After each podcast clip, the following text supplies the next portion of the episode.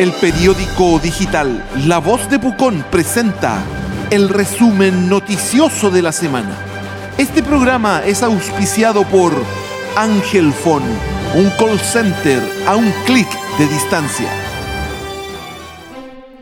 ¿Quiénes pidieron el cierre del brazo del Trafampuí?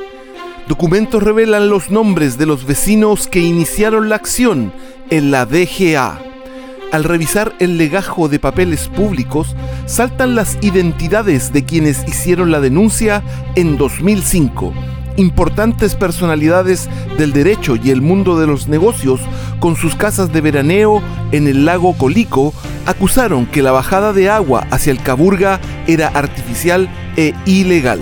La municipalidad de Pucón pidió al organismo regulador reestudiar la decisión y sacar el dique.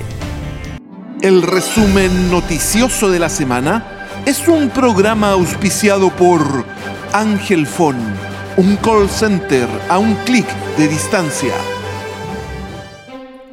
Denuncia en Dideco golpea a la municipalidad.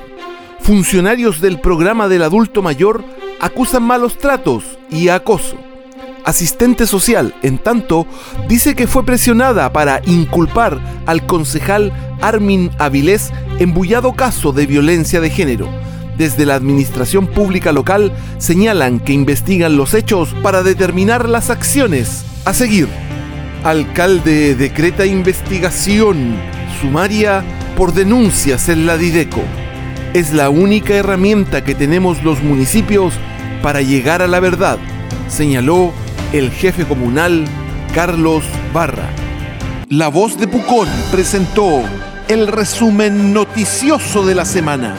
Un programa auspiciado por Ángel Fon, un call center a un clic de distancia.